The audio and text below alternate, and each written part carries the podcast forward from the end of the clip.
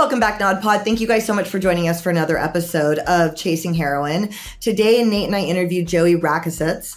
And Joey is someone that listens to the show. And the reason I said it like that, Rakisits, is that I just learned how to say it correctly. I texted him and he just texted me back. So got it. Joey Rakisits. Hi, Joey. Thank you for the text. I'm like trying to get this intro out to my editor.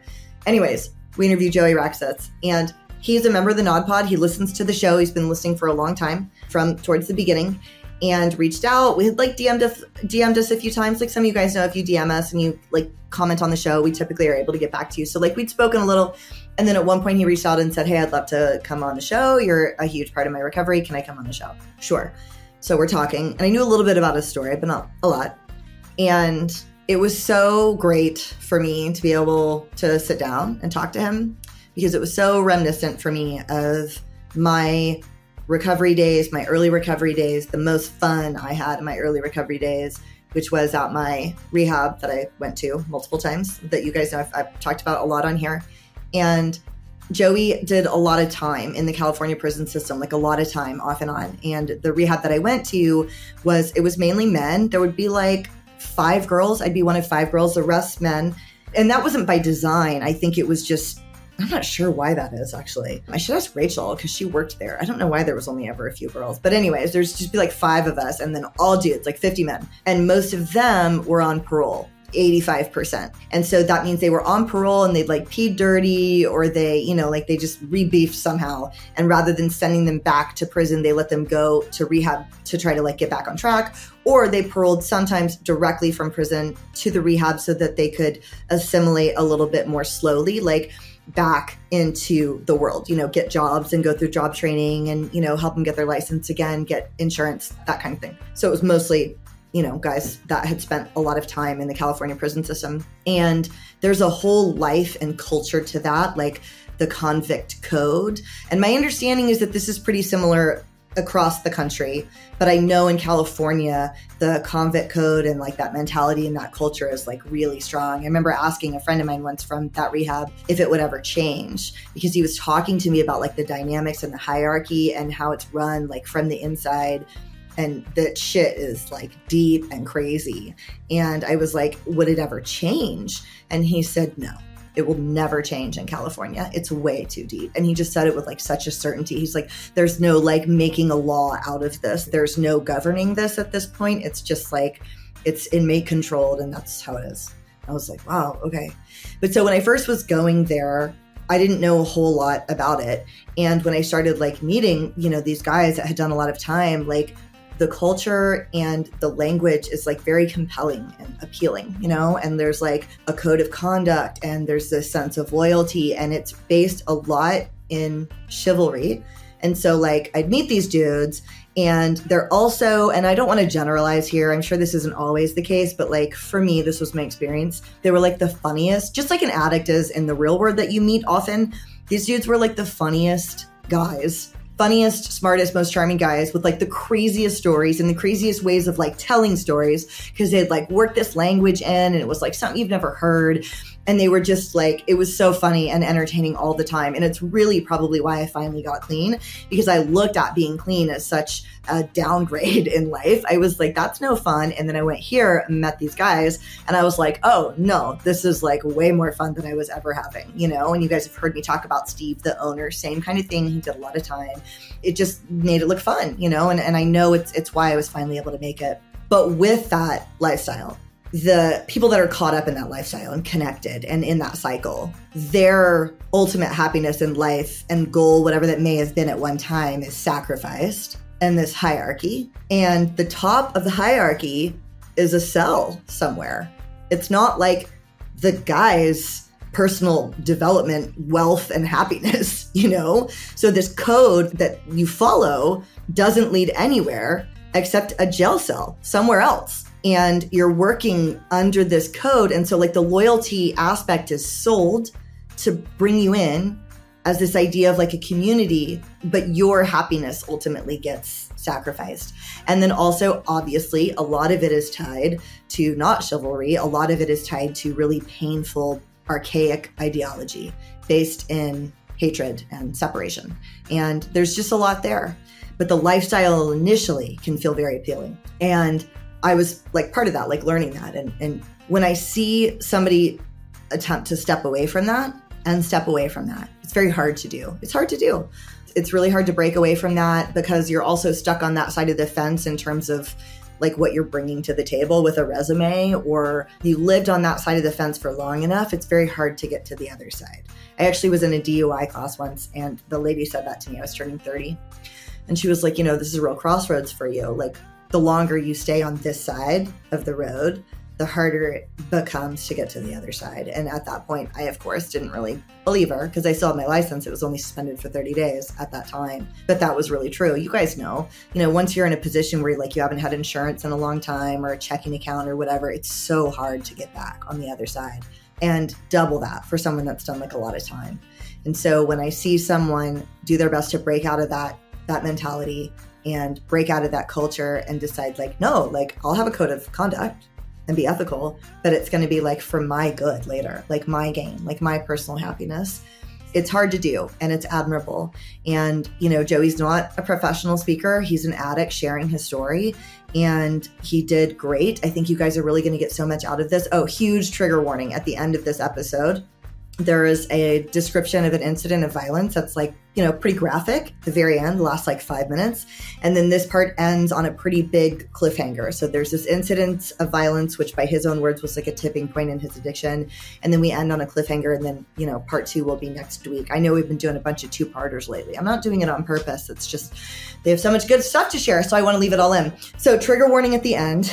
And, you know, for someone to want to be authentic and vulnerable who's not a speaker, who didn't write a book that they're publishing, I just think it really commands respect and acknowledgement. And Joey, thank you so much. You did a great job. So I hope you guys like this one. Again, like I said, talking to him just felt so familiar. And like, really, this was my intended original audience was like, the people like me who all we knew was like drugs and then just out of drugs and then drugs and then like just out of drugs, like that cycle and obviously the show has expanded to include so many more you know such a wide range of people which is great. But like my initial thought was all right i'm talking to people like me the people at choices that think we're never going to live any other way you know? So i'm so honored that he listened to the show and that it resonated with him you know? That's why i do it. So anyways i really hope you guys love the show. Please give me your feedback. You guys have seen what i do with it. You know i screenshot it and post it on instagram and it really helps kind of spread the word. Oh hey also we are at like 130 or 128 reviews on iTunes and 149 on Spotify. The podcast gets like a thousand downloads the first episode, like right away. So the way I look at it,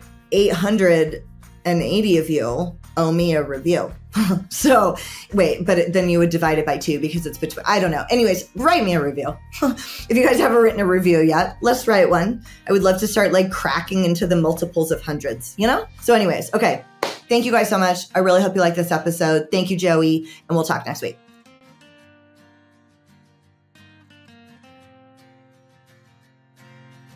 Welcome back, NodPod. Thank you guys so much for joining us for another episode of Chasing Heroin. My name is Jeannine. Hey guys, welcome back. My name is Narcan Nate. And we have, so I feel like the best episodes often come when we have a member of our very own Nod Pod reach out. We have a listener reach out and want to be on the show. And that is what we have today. We have a NodPod longtime listener, Joey. Joey, how are you? I'm well. How are you guys? I'm good. Thank you. Thank you for shortening your work schedule to be here. I really appreciate it. I know that that's not something you normally do. So, oh, it's it's worth it. Are we allowed to say that? They're not going to listen, right? Is your boss going to like listen? Oh, they probably are, but they totally know I've been 100% honest with these people from the gate, and so they they respect my what I need to do. Okay, cool. Awesome. Okay. Well, thank you so much. I really appreciate it. So I want to start with making it about me. I'm just kidding. I don't, I don't want to do that, but I'm going to do that. How did you find the podcast in the beginning?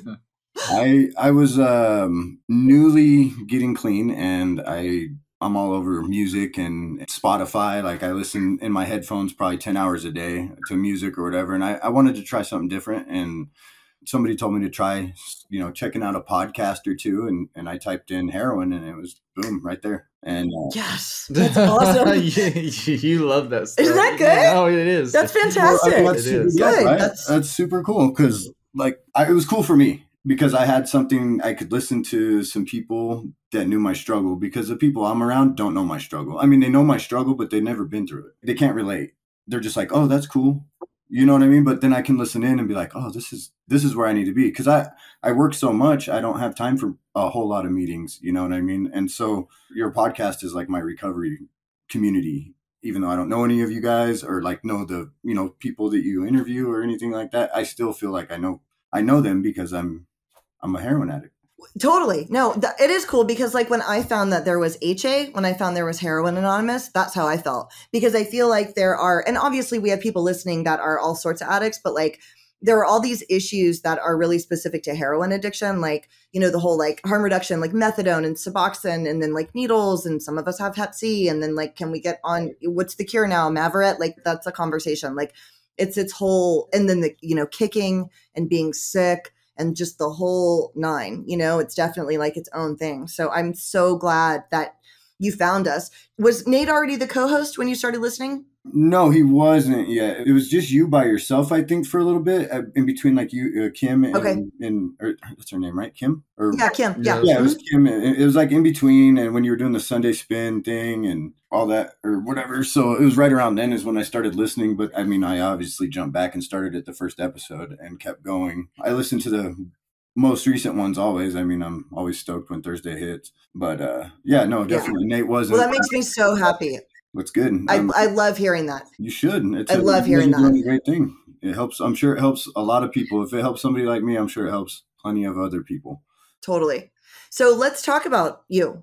Where are you from and how did you get started using? I was born and raised in Palmdale, California. I moved my my family, my my mom and my dad divorced when I was young, and uh, my mom married a, a cop from a Los Angeles County Sheriff's Department officer, and she moved us to a little town called Tehachapi. So I spent a lot of my time back and forth between my dad's house in Palmdale and my mom's house in Tehachapi, which is 90 miles apart. I started using when I was like about 12. I started smoking weed with my best friend Nick we stole his brother's weed and we drank his stepdad's booze and we did the things and and then after that so my mom the guy that my mom was married to was super abusive he was a cop and so nobody challenged authority he wore a badge you know and so like he ended up you know being pretty abusive towards me and then my mom he he did some things to my mom you know broke her neck with a flashlight type thing and yeah it was pretty gnarly man i didn't find out that that's what happened to her till years later you know she always blamed it on as I'm a lifetime waitress and this is what happens when you waitress your whole life. But then, you know, later on in life, she was like, no, no, he hit me with his mag light type thing. And like, dang, that's crazy, right? So after they divorced, my mom remarried to this guy who was a super great guy. Like, I didn't come from, I was well taken care of. I didn't come from poverty. I didn't come from, you know, being poor. Like, we always had what we wanted, or not what we wanted, but we always had what we needed my mom remarried this guy. He was super dope. Like he was the head stuntman in Tombstone and Wyatt Earp and Quick and the Dead and like all these movies. And so he was never home. And so it was just me and my mom, my sister, my little sister Megan. And uh, it was easy to take advantage of that at that point when you don't have when your mom is working, you know, basically she's a waitress at night. So you got free reign. So um I started, you know, sneaking out and going and doing things with the guys and drinking and, and smoking weed, and a lot more weed at like 13, 14. And then my mom got sick of my shit and kicked me out. And uh, I moved At in how old? at like 14 and a half, 15, my dad, I moved in with my dad, who I didn't really know very well because we didn't have a, it was like two times a year I, I could go visit him, you know, like he would, his new wife didn't like us kids. We interfered in, in her agenda. And so, uh, he divorced her and I moved down with my dad and he went to work at 2.30 in the morning and he didn't come home till you know 8 o'clock at night. He drove to laguna beach every day from palmdale to operate a dozer. And so i mean he never he was never home. And so we had free reign of the house. I was in newly in high school in a bigger city than where i was from well where i had currently lived you know from my grade school years on to the beginning of high school. So i started this new high school highland high in palmdale. I made a ton of friends everywhere because my dad was gone so much. My house was the party house. Like we ditched. I didn't graduate. I didn't graduate high school. I dropped out my 10th grade year because my dad would go to work in the morning. I would pretend to go to school. I'd go there to pick up my friends and then we'd all come back to my dad's house and we'd party all day. And I mean, we started messing with acid, ecstasy, mushrooms, cocaine. I hit my first rehab at 16. I went to the Phoenix house in Los Angeles, well, San Fernando Valley and I was there for a year and I got out. A year? one year. So who sent you there? What happened? So obviously your dad became hip to what was happening. How did he like figure out what you were doing? And then was he the one that sent you to rehab? Well, I got scared and ran because so there's a whole backstory to that. Our house burnt down in 1999. My dad's house did. Okay, from California, like wildfires, that No, kind of. no, no, no. Uh, he he rewired the dryer, and then like the next day, the whole house was up in flames. He had a big home, like a 4,000 square foot home on five acres. Oh shit! Yeah, and I came home at lunch, and the house was it wasn't gone because it was an old 70s home built like out of you know concrete block and all that stuff. So it was just the roof was gone and the windows were blown out. Okay. so we he ended up telling me that basically you know you need to do homeschool your sister is living here now so you need to make sure she makes it to school he bought me a new car a honda a little honda civic and then he gave me his spare bank card in which i mean i was using cocaine and stuff at that point and ecstasy so they gave my dad like close to under a million dollars for his home and the rebuilding and the fire the insurance did and then um so he had all this money in his bank account in my mind so I'm just Oh, swiping shit. swiping the card, swiping the card. Three hundred dollars a day on my cocaine addiction with my friends, and you know, helping out my friends that were poor that couldn't afford shoes. I was like, I'm balling. I wasn't balling. My dad was balling. It was all insurance money. So my dad went to go pay the contractor the final bill, what he owed the guy, and he was short like ten grand. After a few months, he didn't notice for a few months. I was just racking up the money. And uh, on prom night, he went to my friend's house with a loaded gun looking for me. Yeah. Oh, yeah. Serious shit. I showed up there uh, like an hour later. My buddy Josh says, Do not go to your dad's house. He's looking for you. He had his gun in his hand. He's pretty upset. He said you stole like 10 grand out of his bank account. I was like, shit. So I Oh, called shit. I called my mom who lived in Tehachapi. I'm like, Mommy, I'm scared. I think I need rehab. I, I was thinking at this point, I'm thinking I'm going to jail because bank fraud and all, you know, whatever. Even though he had given me the spare card, I still, I don't know. I got, I, I was a kid and I was high and, Yeah. you know, I didn't go to school. We were just living large. Like we lived in a hotel for three months, Holiday Inn Express. We all had our own rooms and we all partied and it was just the thing to do. And like my dad was gone at 2.30 in the morning. And at this point he's depressed because he just lost his home. So he's drinking every night in the bar, not paying any attention to what we're doing. So that's how I went to my first rehab was because I stole 10 grand, Okay. 10 grand from my dad's bank account. And I even tried to chop it because, you know, in your insane high mind, I, I was like, well, you didn't pay child support for this many years, so you owed me. You know what I mean? Like, Oh yeah. yeah, yeah, I mean, that didn't, that, that shit did not fly. But, but like that's legit. That's actually kind of that's like kind of a decent justification. I That's not tried, bad. man. I, I, I'm an addict and I try any way I can to go get around shit. You know how we manipulate things.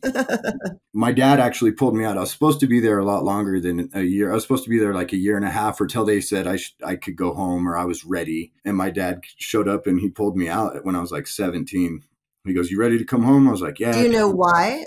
No clue. He just showed up one day and said, I think you're ready to come home. You've been gone long enough. And so he pulled me out, probably to watch my sister so he could work. Okay. Until where Yeah. he didn't have to. My Yeah. sister's three years younger than me. She's like my best friend. We raised each other. I mean, she's she's my older sister if you want to look at it for what it is she had learning disabilities and she's you know she became like a paramedic you know later on in life like so sh like i look up to her she's you know what i mean i'm i'm the older brother but i've always been the fuck up so you know in and out of prison county jails and rehabs and her just worrying about me but yeah no my so it was probably to watch her honestly Okay. so after that, I went to my buddy's house, and the same girl I was using cocaine with, she goes, "Hey, I left you something under the elephant in the bathroom," and I, I'm all right, whatever, you know, I'm I'm home, fuck it. So I went in there, and there's this little baby line, and I was like, "Damn, this chintzy bitch." You know, she's trying to not give me. You know, I thought it was coke. I didn't know, and I sniffed it, and it was meth. And it was the first time I'd ever sniffed methamphetamine or tried meth. And holy good God, my nose burned from here to heaven. Like it was cr- the craziest thing. I'm like, what did you give me? Are you trying to kill me? And then the high kicked in. And that night I was out in my dad's backyard raking five acres in the moonlight with a landscape rake, straight lines. That checks out. Straight lines. I ruined that Honda Civic. I took the dash out. I replaced it with another dash from an Acura R- RSX because I wanted it to be custom. It- I mean, like I took out 300 bolts. I put back like 10. I had extra bolts. I thought I did good. Oh no You know, uh, you shut the no! So just like messing around, just Just- just tweaking out on your car. That's why you did that. just Scrap making- metal just appeared out of nowhere. Yeah, well, Ten pounds of copper. you know what I mean? Like we're ingenuity. Yeah. So I did meth for. I started. Ah, man, I've done meth for twenty years. Well, twenty five. I'm close to twenty five. I guess twenty four since I was seventeen. I'll be forty one this year. I've been clean for almost two years, but um, I went from from that to just going hardcore. Like I got involved with some pretty gnarly cats. I was then I started going to L.A. County Jail a lot from Palmdale. I have a question. I have a question. What's up? LA County Jail is like really scary, right? It's the fucking worst, man. Okay, so everybody, like, I am so glad because I got pulled over a couple times in LA and didn't end up getting arrested. And I don't know what it's like for the women, but I know the Twin Towers for men, the LA County Jail. Why is it so bad? Because everybody says that it's just the fucking worst. Like, why? because the cops don't pay attention. It's overcrowded. They put like eight dudes in a four man cell. The dungeon is a pretty scary place to be. I wasn't an affiliated gang member at the time when I first started doing it. So, you know, that shit's scary when you have like, cause I got busted with some guns and some other things. And so I started, I started going to jail and my level, my security level was pretty high. So they didn't let me, I, I didn't get to be a trustee or I didn't get to go to like the regular like pods. I was in like a two man cell with another dude, you know, and I'm like, shit, I'm like 20 years old at this point and I don't know anything, you know. Then you start to learn the ways of that life. You get comfortable because I did a county lid my first time. I did a, a county year on my first uh, strike for possession of a firearm that belonged to a police officer. Bought some guns off a dude. Yeah, How did you get a gun that belonged to a police officer? How did that happen? I was selling dope and and uh, I met a kid and he was like, "Hey man, I got these two guns for sale." And I was like, "Cool, I'll give you like sixty bucks in a teener." And he's like, "Sounds good." And he gave me a shotgun, a Mossberg twelve gauge shot sawed off shotgun, and a nine, a Beretta nine. And I mean, like those are the same guns that Well, cops that's probably carry. another cars. charge for it being sawed off right there. Say that again. That's probably another charge, probably for it being sawed off and shit like that. Is that a charge that- for being was that- sawed off? No, it wasn't sawed off. It was a it was a, a Mossberg twelve gauge eight pump, whatever the ones that they carry in the center of their car.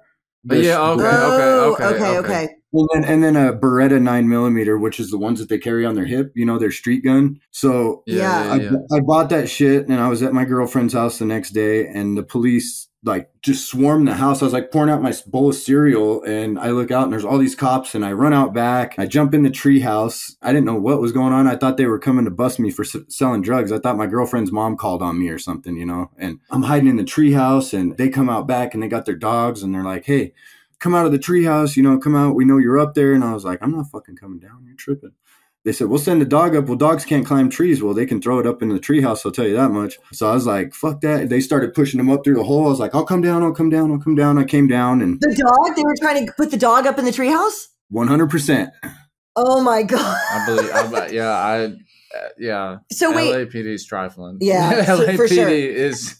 yeah, I've heard that. Yeah. So how did they know the guns were at with you and did the guy tell on That you? That sounds like a setup, a straight like that. No, that dude- has like, so- there's, there's no. That, yeah. So the dude, so the dude, uh, his dad was a narcotics officer and his dad was at some police convention. In, yeah, his dad was at some police convention in Vegas for the weekend. He stole his dad's guns and sold them to me for oh drugs. my gosh. then told his dad that I robbed their house. And That so I got a grand theft charge. I got grand theft firearm. They gave me 16 months with half and then a strike. Or it was that, or I was going to Oh, do four shit. years my first term in prison. And I was like, I don't want to go to prison. You know, I'm gonna, I'll just stay in the county jail. Worst mistake I ever made. I mean, if you see, Everybody Gotcha. I know that's been to LA County, they're like, I would just rather do just do my time in prison. Just, For sure. just One get it. hundred percent. After I started know. doing state time, after I started doing state time, I realized that that was the way to go. I might as well catch a charge that's going to be large enough to go to state prison, so I don't get stuck in this shithole doing. You know, because I went to Wayside a few times out in Valencia, and I mean that's how I got this. I got jumped by a bunch of Southsiders because I didn't want to run their program. You know, I got my eyeball, my eye socket was all anyway. That's a whole nother story. But so then after that, I, I, I started going to rehabs. I went to Acton rehab. I went to Warm Springs rehab. I got kicked out of Acton for fraternizing and with women because it was a co-ed. Is it then- co-ed there? I don't know if it is now, but it was back Okay. in the, back in the day. Okay. Warm Springs is 100% male rehab. And so I went there and I met this guy and and he got kicked out. His name was Ed Little. He was a journalist for Los Angeles Times. He wrote some books and he wrote like a street in the Los Angeles Times. It was about like being on the streets and stuff. It was just an article about street life and being in the streets. And, and I related to that guy real well. He was a really cool dude. He was getting fentanyl suckers shipped in and we were eating those in rehab. And yeah, he got kicked out for that. But uh, I graduated the program. I left and then I was like, shit, what do I do? Like my whole family doesn't care. You know what I mean? Like they cared, but they didn't want, they were sick of my bullshit by then. You know, I'm like 22, 23, in and out of jail, rehabs just to try to make people think that I was clean, but I was still getting loaded. So my family, they had their guard up, respectfully so. From there, I went up to that dude moved up to Chico, California, and he he offered me a place to stay. And so I moved up to Chico. I was living up there, no different. They were up there tweaking still. And so I was tweaking. I wanted to do good with my life and I was trying so hard, but it was so hard to get away from the meth because that shit just like consumed me. Like I was a bad, like I, I was shooting meth, you know, at this point. My brother is a good friend of mine, Josh. I went to high school with them. He had come back from the army and he he was living in Sacramento and he offered me his couch. And so I, I moved out to to Sacramento and I lived on his couch and I went to work. This is in 2002. I started doing granite and marble, which is what I currently do now. I started doing that with him. He offered me a job in his couch and I thought I could get clean, but I mean, Sacramento's a big area and you start drinking in the bars and partying and then you're going to find what you're looking for. You know what I mean? Like Yeah. game recognized game, right? Like you could walk into anywhere and be like, "You're a tweaker. I know I can get dope off you if you're tweaking, Totally. right?" So I did that, and I found the drugs, and then I ended up burning Josh, and you know, and fucking my job up up there. I was in a work truck on Labor Day weekend up in Folsom, and we got pulled over because I didn't have my seatbelt on, and uh, the cop was like, "Hey, man." Let me check out your tattoos, and I've got you know, a big of Odin on my back and and he lifted my shirt up and he's like, Los Angeles County's looking for you. You you've absconded your probation for two years and they want you. So I, I had to ride a bus all the way from Sacramento back down to LA, went back to jail for like four months, lost my job, my place to stay up in Sacramento. And uh Did you know you were absconding from probation? Did you know Oh you yeah, were on one hundred probation? percent. Oh, I you just did. like fuck okay. the system. You know, I, I was on drugs. I wasn't going to report and drug test for anybody because I knew I was high, and so I wasn't willing to even try to make that take that risk. You know what I mean? I just fucking find me. I'm up in Right. Sacramento. I'm like you know so far away, and I figured as long as I had no, as long as I had no interaction with police and I was trying to do the right thing, I figured it would be all right. Well, I got busted. Right. I mean, it's not if, it's when when you live in that life, right? It's not if you fall, it's when you fall. So I went, I Yeah. lost everything up there. I didn't have a whole lot, but I lost what I did have and I went back to jail. And then I got out. I was living with my dad for a little bit and then I was using more and then he kicked me back out. Didn't want nothing to do with me. I was running around the streets out there in Quartz Hill, Lancaster, Palmdale, and then I was going back and forth to Tehachapi to Bakersfield, and I was taking drugs from you know one county to the next because one county couldn't get drugs and one county could. Kern County is like a is the mountains of Bakersfield, so you either had to go to Bakersfield or Palmdale to get your dope at a decent price. So I was trying to be the man. You know how everybody is when they're getting high. Not everybody, but a lot of people want to be the the guy, you know, the guy that sells the dope because then you can use for free and you know, you obtain friends so you think and so I was doing that and I ended up getting involved with this gun deal with some people that had just gotten out of prison. One guy had just done 20 years and one guy had just done 15 and they were pretty hardcore dudes. This dude I was with that helped me do the gun deal, he stole a bulletproof vest out of the whole deal. There was like, you know, some handguns and some assault rifles and some bulletproof vests. Well, one of the vests came up missing because it was my thing with these guys. They set me up and I got kidnapped. One of my really good friends set me up, asked me for some drugs. She showed up where I was at. And as soon as I got in the car, I felt like I shouldn't be here right now. You know, like as you're driving away, the doors lock, and I'm like, I definitely shouldn't be here. And it was my gut feeling telling me to get the fuck out. Oh you know, shit. But I didn't. I was like, I was like, oh, Yeah. it's it's just homegirl. You know, I've known her forever. She's not gonna do nothing to me. You know, I I just felt something was off. We get to her Yeah. apartment. We go upstairs. and I'm breaking some drugs out of my shoe. So of course, naturally, I lock the door. Right? Who doesn't lock doors when they're tweaking? Yeah, I don't want nobody walking in. And I noticed it was weird. She walked behind me and unlocked the door, and I was like, "That's fucking weird." Oh my god. Like two minutes later, these two dudes come busting in and they fucked me up, man. They beat the shit out of me. oh they cut my, hair. God. They burnt me with hot uh, hot spoons in a few places off the oven. They took pictures, like humiliating shit, and then they threw me in a trunk and they drove me out to this. Uh, it was like an old barn that they turned in. Some tweakers turned into an auto repair shop, you know, or like a probably even Yeah. a chop shop or whatever. And they beat the shit out of me for two fucking days. And like I was sitting on a chair, like a bar stool, with my hands tied behind my back, and they were throwing socket wrenches at me from across the room. And like I just had to take it, man. My face was like a bloody pulp. My nose was broken a few different Holy places. shit.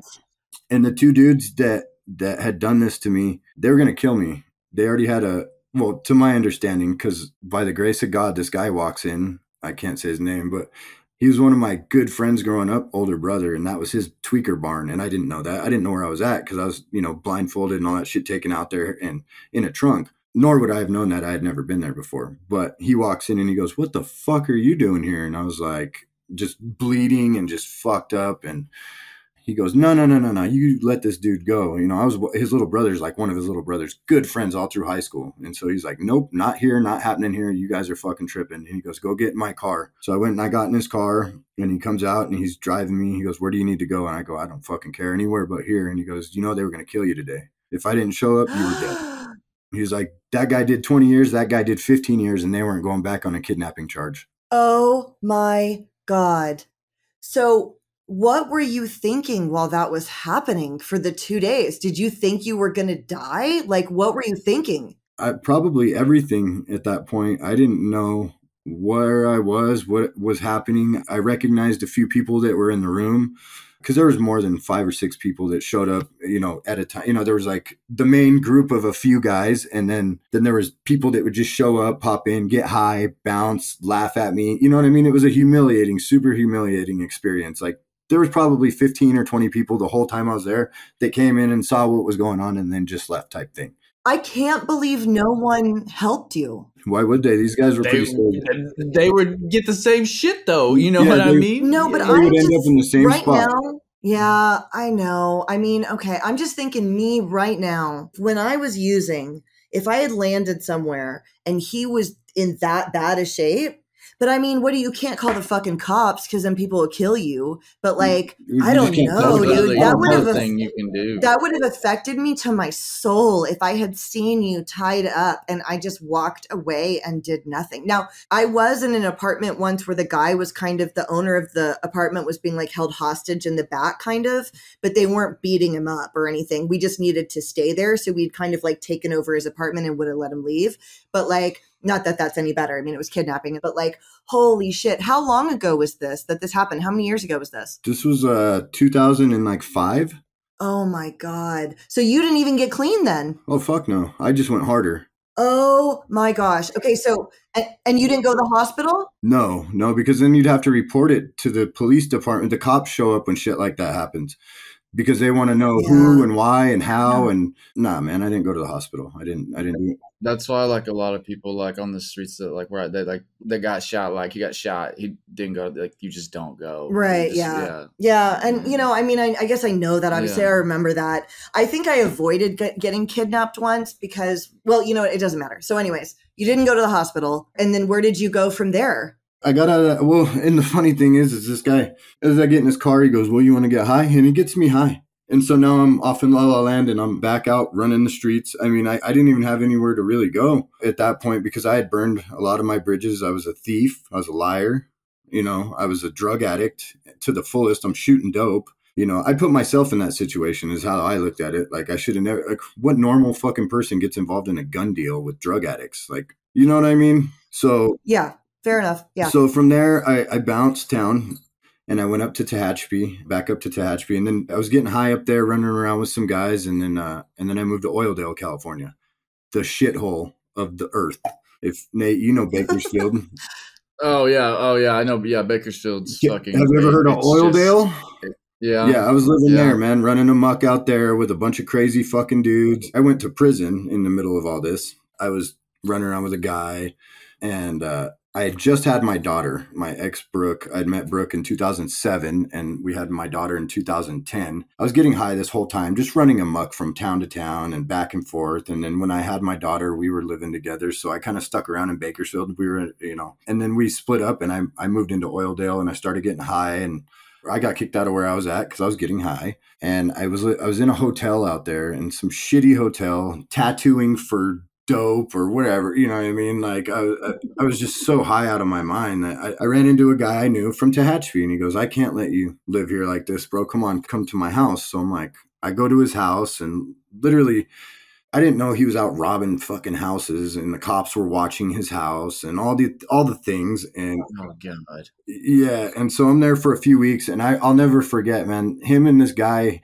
three o'clock in the morning come pulling into his house in his little Honda CRX and there was like a it was in an apartment complex but like you had to drive down this big driveway to get to the garages and these fucking guys had a slot machine they stole out of somebody's house and they're holding it on the hood of the car or I'm not sure the roof or the hood. I'm guessing the hood, like hanging out holding it while they're driving and they hit the bump and the fucking slot machine flies off and all the change goes everywhere at like three in the morning. And I was like, This sounds like some Bakersfield shit off the rip. One hundred percent, bro. And I'm like, Nate said this sounds like some Bakersfield shit for off the rip already. right?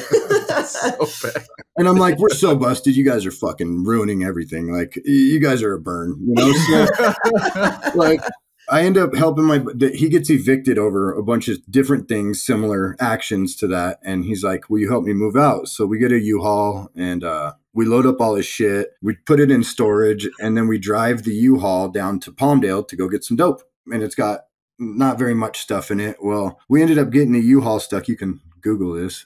We ended up getting a U-Haul stuck in the middle of two like million dollar homes because I was like, whoa, fuck, we can't be out on the streets. Like we're tweaking, you know, uh, we can't be on the streets in this thing at two, three in the morning. Like we need to park. I'm like, I know the perfect place by my dad's old house. So we pull down this area and I pull in, in an empty lot. Well, it was kind of had rained a little bit before. And so the U-Haul sunk to the ground and we got stuck and my buddy gets out. Oh shit! My buddy gets out and cuts the neighbor's fence and goes into his garage. I guess he told me he was going to find a shovel, but he really came back with old copper wire uh, tweaker shit. You know, he's got I got all this oh, copper fucking wire, and I'm like, bro, that's cool. How are we gonna get out of this thing? You know what I mean? I'm freaking out. We're trying to put bushes under the tires, but it was so soft of dirt that we sunk this like 30 foot U-Haul to the frame. So, oh my god, yeah, no, right? So, oh my god, we're trying to figure out how to get us out, and he's bringing stolen copper wire and throwing it in the back. I was like, at a certain point, I was like, we're so fucking busted. Like, I'm already out on bond and I'm like running from the running from a bondsman into Tehachapi and I'm like so I did a big shot of dope while he was out looking for another shovel. Going to see a man about I was like, no, so trip on this. So I do this big shot of dope and I go out from it, like not heroin but meth. I hadn't touched heroin yet. I do this big shot of dope and I fall out from over amping and I oh, wake yeah. up and there's this dog by dog by my door. This little dog I'd never seen before. And he's like, barking. And then there's this old man, and he's like, "You cut my fucking fence." and you stole. and I was like, I was like, wait, wait, wait, what? Hold on, we can figure this out. And he goes, the sheriffs are already on their way. And then here comes my buddy in the back. Good morning, sir. We got our truck stuck. Do you think you can use your loader to help us get it out? He asked the guy who he just robbed for help with his fucking loader to pull us out oh of being God. stuck. You know what I mean? Cops oh show up, gunpoint, the whole nine. I go to jail. I catch a prison term. I actually took the whole thing. Like this dude's like, I can't go to prison, bro. I got kids, and I'm like, fuck it, I'll take it. You know, I mean, I already had a record, and so, and I had known the dude for quite some time. I, I don't know. It was one of those things. It was either we fight it and go to trial, or I take it and I catch a couple years and, and whatever. And so, and honestly, the fact that when we went to our arraignment, and the guy came in and he sat down. He had a Korean veteran hat on and he was an old man. And he reminded me of my grandfather. And I was like, I can't put this old man through through this. That's fucked up. He did nothing wrong. Why should he have to come to court every day and fight for his rights? Or you know what I mean? We fucked him over. So I just flat out right then I said, I'll just take it. Whatever. I did it. I'm guilty. You know, I pled guilty and they, they charged me and I and I did like three years, eight months or something like that. In the end. The person that you robbed showed up and he was a veteran of a war. And you said, I don't want to make that dude go to trial. Yeah, my, my okay. grandfather's a, a veteran. Uh, he's a Korean war vet and uh, he's the sweetest man I've ever met in my life. And I wouldn't do anything to hurt my grandfather. And I would hope that you know, if somebody did that to my grandfather, they would take the time too because he didn't deserve it. That old man didn't deserve it. And he he even told the court that I was the nicest person. He's like, Oh, he was a very nice young man. When he spoke to me, I was like, dude, I was so high.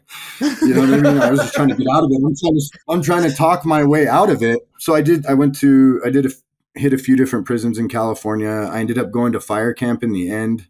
Yeah, we're getting high in there. We're getting drops of meth and heroin and needles and cell phones and weed, and it was so easy. Then when you meet up with other fire other camps in California from fire crews, then you just kind of pat. You got heroin, I got meth. Let's trade. You know, when you're out on fires and stuff, and you're out fighting fires high as fuck. I mean, I got out. I went to prison a non-addict a non-heroin addict. You know, I had never tried heroin. I did heroin the first time on my birthday, 2011. I shot it in a cell with my cellie because we were shooting meth, but I was like, this shit sucks because you can only like what are you gonna you can't only wax your cell so many times you know right. what i mean like you can't do you can't do a whole lot in there when you're high on meth like i'm a doer when i'm you know i want to go like you said steal copper wire and do the things and change cars out and but I, could, I couldn't do all that. Like I was stuck in this little cell. So he goes, I got something for you. And, and, he gave me a shot of heroin and it was off to the races from there. Okay. As much heroin as I could get. The Paisas in, in California jails have all the good heroin. You know what I mean? Those guys, and they're willing to work with you for soups or phone time or, you know what I mean? Whatever. Yeah. And so I, I stayed high. I got out. I moved in with my sister in Bakersfield. I was on parole. I was supposed to be on five years high risk felony parole. And my parole agent let me off after one year because I came in and I tested clean because I used those drinks Oh, yeah. He always gave me like a, uh, he always gave me like a two day heads up. Hey, you know you're going to be testing in a few days. You know. Okay, hold on. I have a few questions. So one, those drinks yeah. work. The detox drinks. One hundred percent. If you follow the directions, if you drink the drink and then you're supposed to drink the whole drink with it before an hour before testing, and then fill that bottle up with water and drink that bottle of water, and then you're supposed to pee one time before you go pee for the officer because then you're peeing out all the toxins, out, whatever. The first and then one. the second yeah. is yeah, the first one you pee out all the regular pee, and the second one you're just peeing out the drink, really, and the water. So my other question is this: just because I'm curious, you said you did it for the first time on your birthday. What's your birthday? October twentieth. Okay, I don't know why I wanted to know that. I just 19, did. 1982. Then, I'm a Libra. I paroled December 3rd, 2013 and I moved in with my sister. And uh, like I said, I was doing the probation thing or the parole thing. I got a job building gas stations with my brother in law. We were smoking all sorts of weed, and I, I, started getting back into meth because it's just everywhere out there. I've got crowds, you know, circles of people in all these different cities, and I could totally go find it if I want it, and I wanted it so I started getting high. But my parole officer let me off. He called me one day and he goes, "Hey, you know, Rakisits, you're off," or he goes, "You're done." And I was like, "Well, I hope you got your running shoes on it, bud, because I told you I'm not gonna come easy this time." And he's like, "No, you're fucking dense, dude. You're done. I'm letting you off." And I was like, "Oh, for real?" You know what I mean? And he was like, "I said, do I got to come down there? Because this seems like a trick to me." You know, I was high and I didn't want to go see him, and. uh he's like, no, I'll just mail you the stuff so you know that I'm not fucking with you. And I was like, cool. And he goes, you know, take off, go find your daughter. My daughter had moved out of state when I was in prison. My ex moved my daughter to Wyoming, and um, that was my number one goal at that time was like to find my kid. Well, my number one goal was getting high. Let's just keep it real. But like my number two goal was to be where my daughter was because I mean I went away. I went to prison when she was 16 months old. I've seen her okay. once since. That was when I got out of prison. I haven't seen her in almost nine years at this point. We talk. How old is she now? She just turned 13th on 7-Eleven. So then uh, I met a girl and I moved in with her because I'm codependent as fuck, being an addict. and uh, she was like an oil field chick, made all sorts of money, and and I didn't really have to do shit. Like she wanted to take care of me, and I was like, "Word, this is cool." Like I'm not used to this kind of shit, and so she brought home good money, and I spent that money real fast on drugs. And while she was at work, I had all the homies at the house. We were getting high. She wasn't digging that no more, and she said, "Hey, I'm moving to Arizona. Either you're gonna come or you're not. I'm gonna leave you here in Oildale." And I was like, fuck. You know, that was a tough decision. I got in the car and I left. I went with her. we moved to uh, a little town in Arizona called Williams, and I found the meth there just as easy. I actually found a guy that had worked for a restaurant out there that his family owned a restaurant there and he was from Palmdale. And I was like, oh, word, we connect because we're from the same city, you know? And he was like, well, I go get my stuff every week. And so we became friends that way. And I started getting high there. I burnt every bridge in that town getting high. I took a job in Bozeman, Montana, doing granite marble. And we moved there. We lived in a hotel. That was a fucking train wreck. I got high there the whole time. I was using heroin and meth at that time, you know, same time because I, I, I wouldn't use necessarily, I wouldn't use heroin if I didn't have meth with it.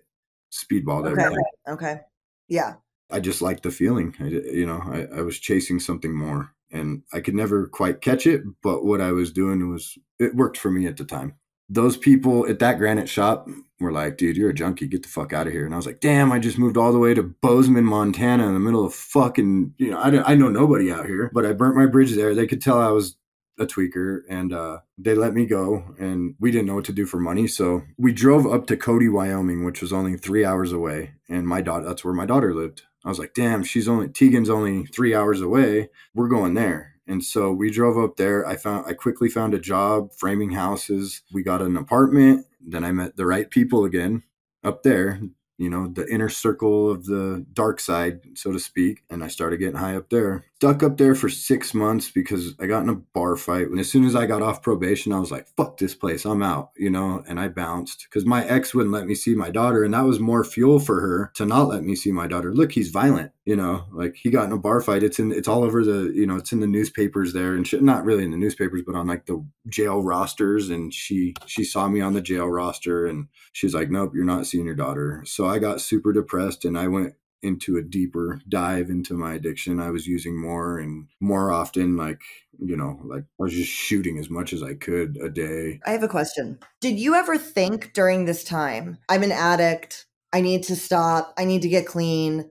What should I do? Or did you not even think that way and just think about continuing to use? Or were there periods of time where you were like, this is really out of control? I need to try to stop? There was moments of clarity, few and far in between. It was probably during a come down when I was depressed or something, you know. But like for the most part, when I was high, I was high, and I was staying high. I was doing whatever I could to stay high. I was a fucking dirtbag, you know. So I left Cody and I moved to Rock Springs, Wyoming, which is the town of strippers and coal miners.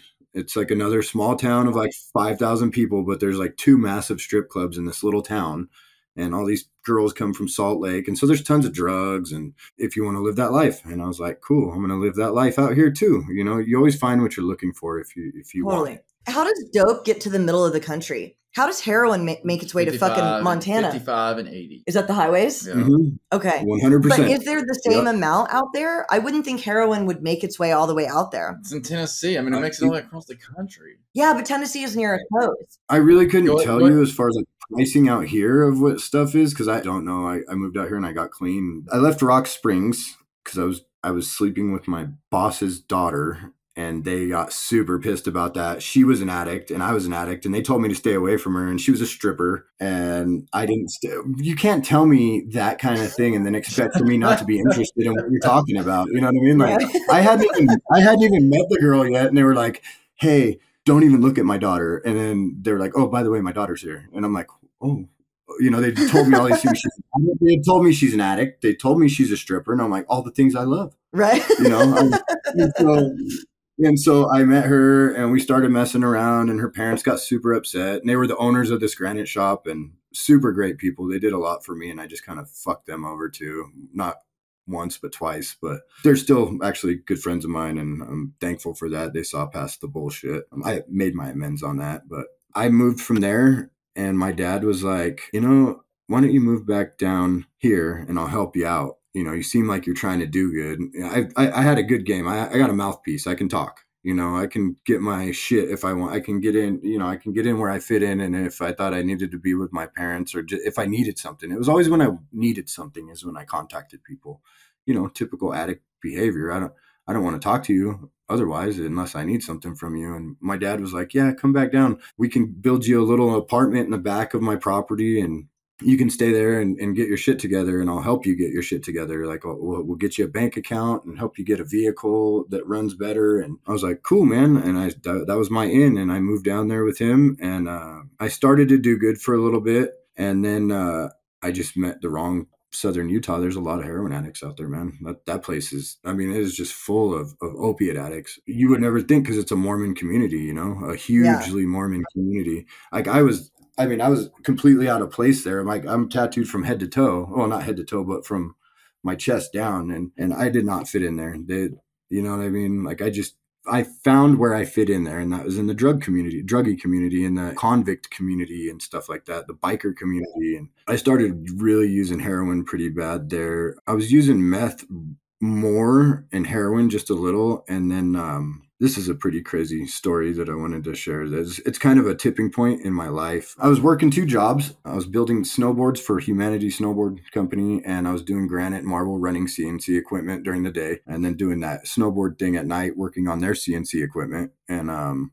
I was doing a side job for a guy down the road. I was putting rocks facing the, outside of his house with river with the big boulders that are out there in the in the fields out there. It's just like lava rock and so it was an eight bedroom bed and breakfast, and I was I was putting all the you know refacing half halfway up all the way around with mortar and sticking the rocks to the wall. And I didn't know what I was doing. I told him I did.